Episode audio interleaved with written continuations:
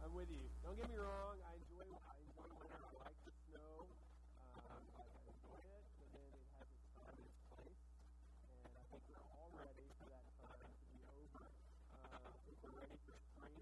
Uh, one of the things I'm looking forward to as we get warmer is uh, this is gonna make me like like you know the, the 15 year old version of myself from me saying this and like totally. Um, but uh, but it's just, like I'm really excited about being able to get back out and get in the garden. Um, you know, and being able to plant stuff. And uh, it's just it's when you think about it, it's really an amazing thing that you take this tiny little seed, right? Like tiny.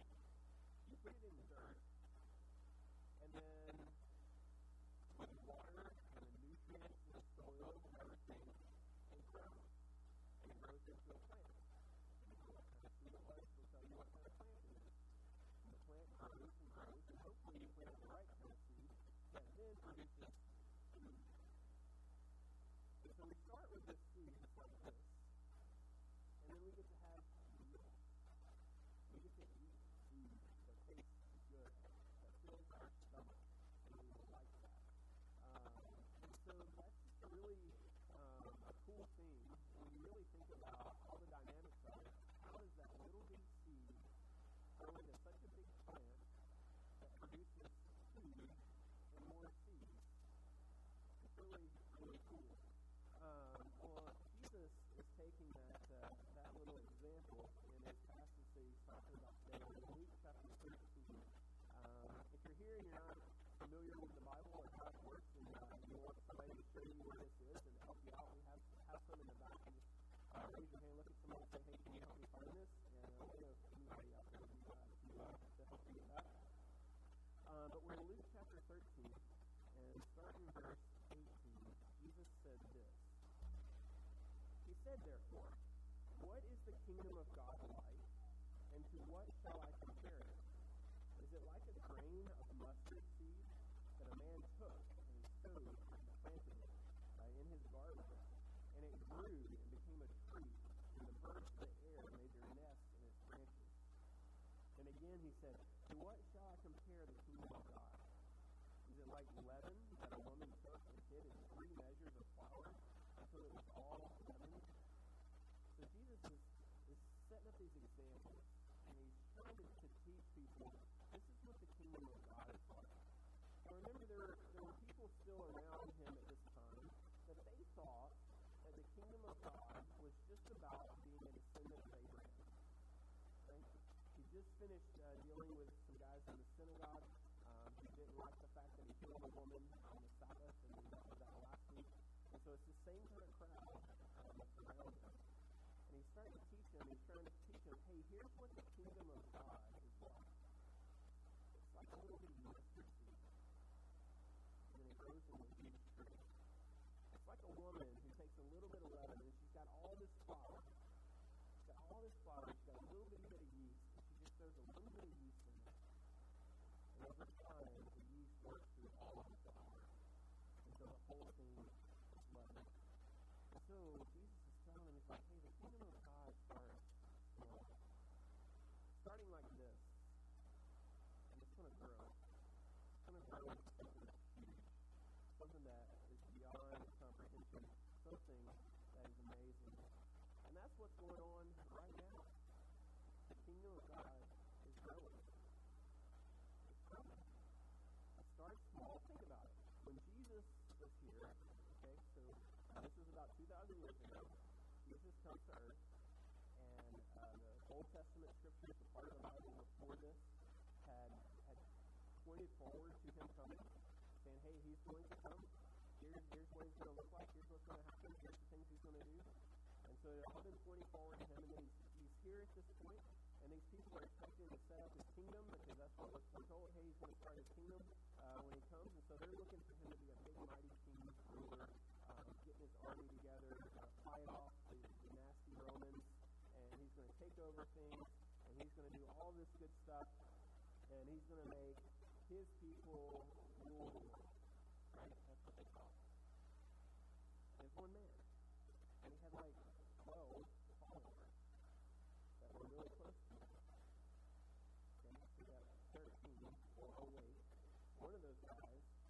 ends up betraying him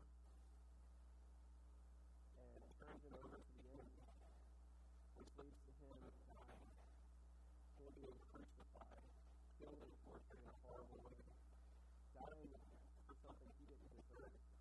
He didn't do anything wrong, yet he was punished. He was punished for it. And so it would look like that when you look at what's going on there. You would say, well, that kingdom was pretty short lived. Right? Uh, that guy didn't make it very far. And yet, the good news is the fact that he didn't remain dead. He rose from the dead. He came back to life. And then that's when his kingdom really starts to grow. That's when he gets together with those disciples and he tells them, he says, hey, here's what's going to happen. I'm going to ascend into heaven. Send the Holy Spirit down to. The Holy Spirit is, is uh, the, the third person of the. I'm going to send the Holy Spirit down for you. You have the Holy Spirit. Once you have the Holy Spirit, here's what I want you to do. I want you to go and take the good news of the gospel. The gospel is the good news. The good news is the fact that I came to live a sinless life, died on a cross, paying the penalty for sin, and because of that, um, the price was paid for all those who believe in me, all those who have faith in me. Very small group. Very small group. At Pentecost, it saw there was about 120 that were who were there when the Holy Spirit initially comes. They're being led by the by the disciples. Who now are becoming apostles. It's really fuzzy on when we change their names from disciple to disciple to apostle. They're being led by this group, and Peter, one of them, he stands up, and this when the Holy Spirit comes on them, there's this moment where they all start speaking, and they're speaking in languages they don't know and it's a miraculous thing.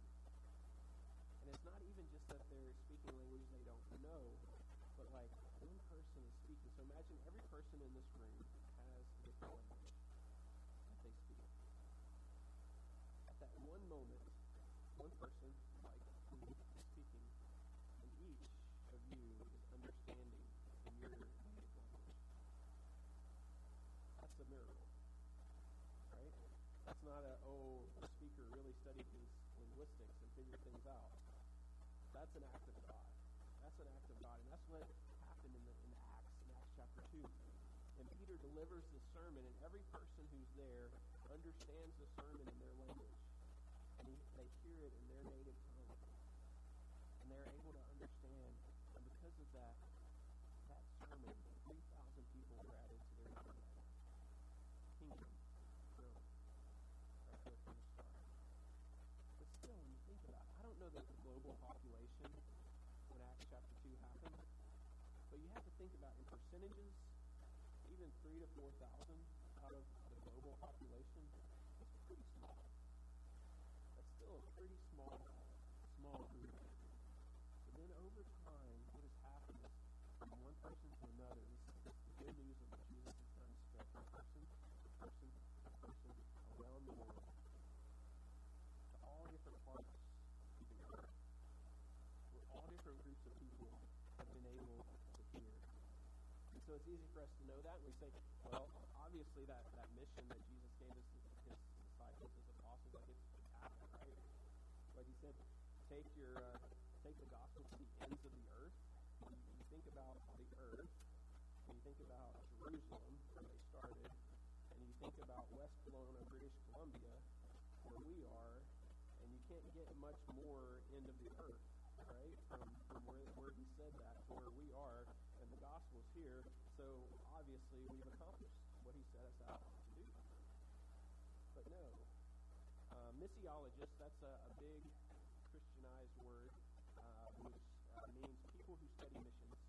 Uh, missiologists have a term for people who have no access to the gospel. Um, they call it unreached people groups. And what that means is in this people group, there is no viable access to the gospel. Right? So a person who is born into this group through their whole life will not have interaction with a Christian, have not had interaction with someone who can tell them the truth of the gospel about Jesus Christ and who he is. They're called unreached people groups. And so, today, in the world, it is estimated that in those unreached people groups, people for who the gospel has not come to them in a way that they can understand it in their language and their culture, there are 3.14 billion people in unreached people groups. That's 3.14 billion people who currently have zero access to the gospel, zero access to hearing about Jesus, zero access to hearing about what God has done for them with His Son. That's 42% of the world's population who haven't heard the gospel and they don't know a Christian. And so, still today, a lot of room for the kingdom to grow. It has grown when you think about it, right? From where Jesus and his disciples started to where we are today. It's got a long way to go. Because the fact is that we're given a picture uh, through the Apostle John in the book of Revelation. He's given a picture of what it's going to be like in the end. Because what's going to happen is Jesus is going to come back. Jesus is going to come back, and all those who are his, those who have placed their faith in him, to go and be with him uh, in heaven for eternity. And John gets a vision, a, a picture of what this is going to look like. And uh, in Revelation uh, chapter 7, uh, to start in verse 9. Uh, he, John says this. This is what, what he saw. After this, I looked, and behold, a great multitude that no one could number from every nation, from all tribes and peoples and languages, standing before the throne and before the Lamb. That's the name for Jesus here. Clothed in white robes, with palm branches in their hands, and crying out with a loud voice, Salvation belongs to our God who sits on the throne and to the Lamb. And all the angels were standing around the throne and around the elders and four living creatures, and they fell on their faces before the throne and worshiped God, saying, Amen. Blessing and glory and wisdom and thanksgiving and honor and power and might be to our God forever and ever. Amen. So John has this picture. He gets to see what's going to happen. And God reveals to him, here's what's going to be like. A great multitude that no one can number. That's a pretty big number. From every nation. And when I, I read that, I, I think John literally means every nation. Every single one of those people groups that are currently unreached. From all tribes and peoples and languages, standing before the throne. So there's people today who say, oh, Jesus is going to come back any minute. And my response to that is if you want that to happen and this is true, you've got a lot of work to do. If you want Jesus to come back a lot of nations that need to hear the gospel so that they can stand before his throne and worship him with us in Revelation 7. And so, how do we get from Luke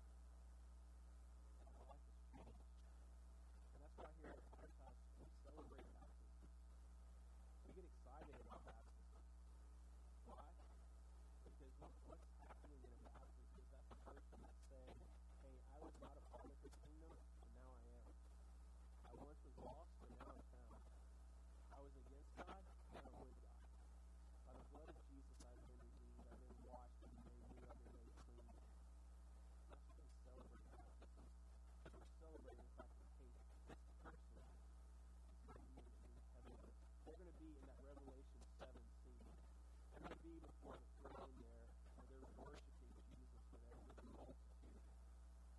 that is why we celebrate. That's why we get so excited about. Because this is one soul that can be. One soul that can make new. Let us never lose that. Let us never lose the joy in that moment. Because what that also does is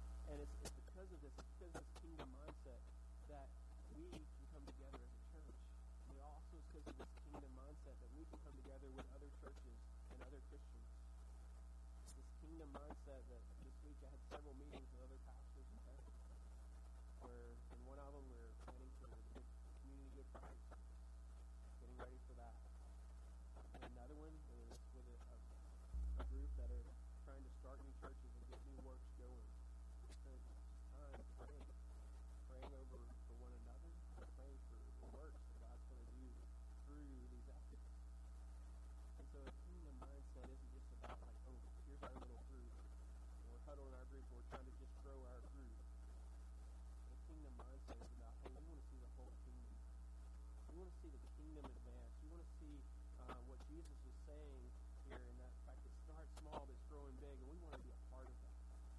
We want to see that happening. But one of the ways that that starts is that the kingdom grows inside each of us who are a part of it. So far, we've just been talking about the kingdom growing by like numerical growth, by number of people, number of heads.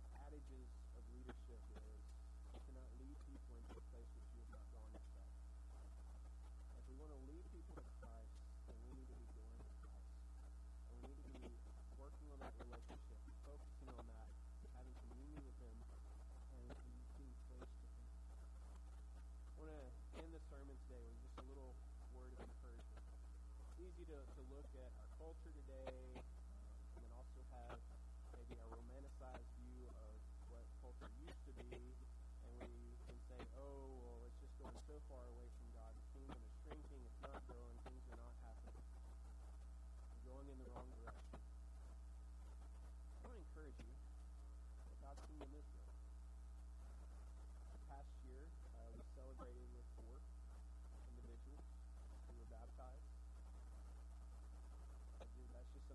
Group. I pray that over this year, that number multiplies, that we get to celebrate with a lot more, and the kingdom's growing.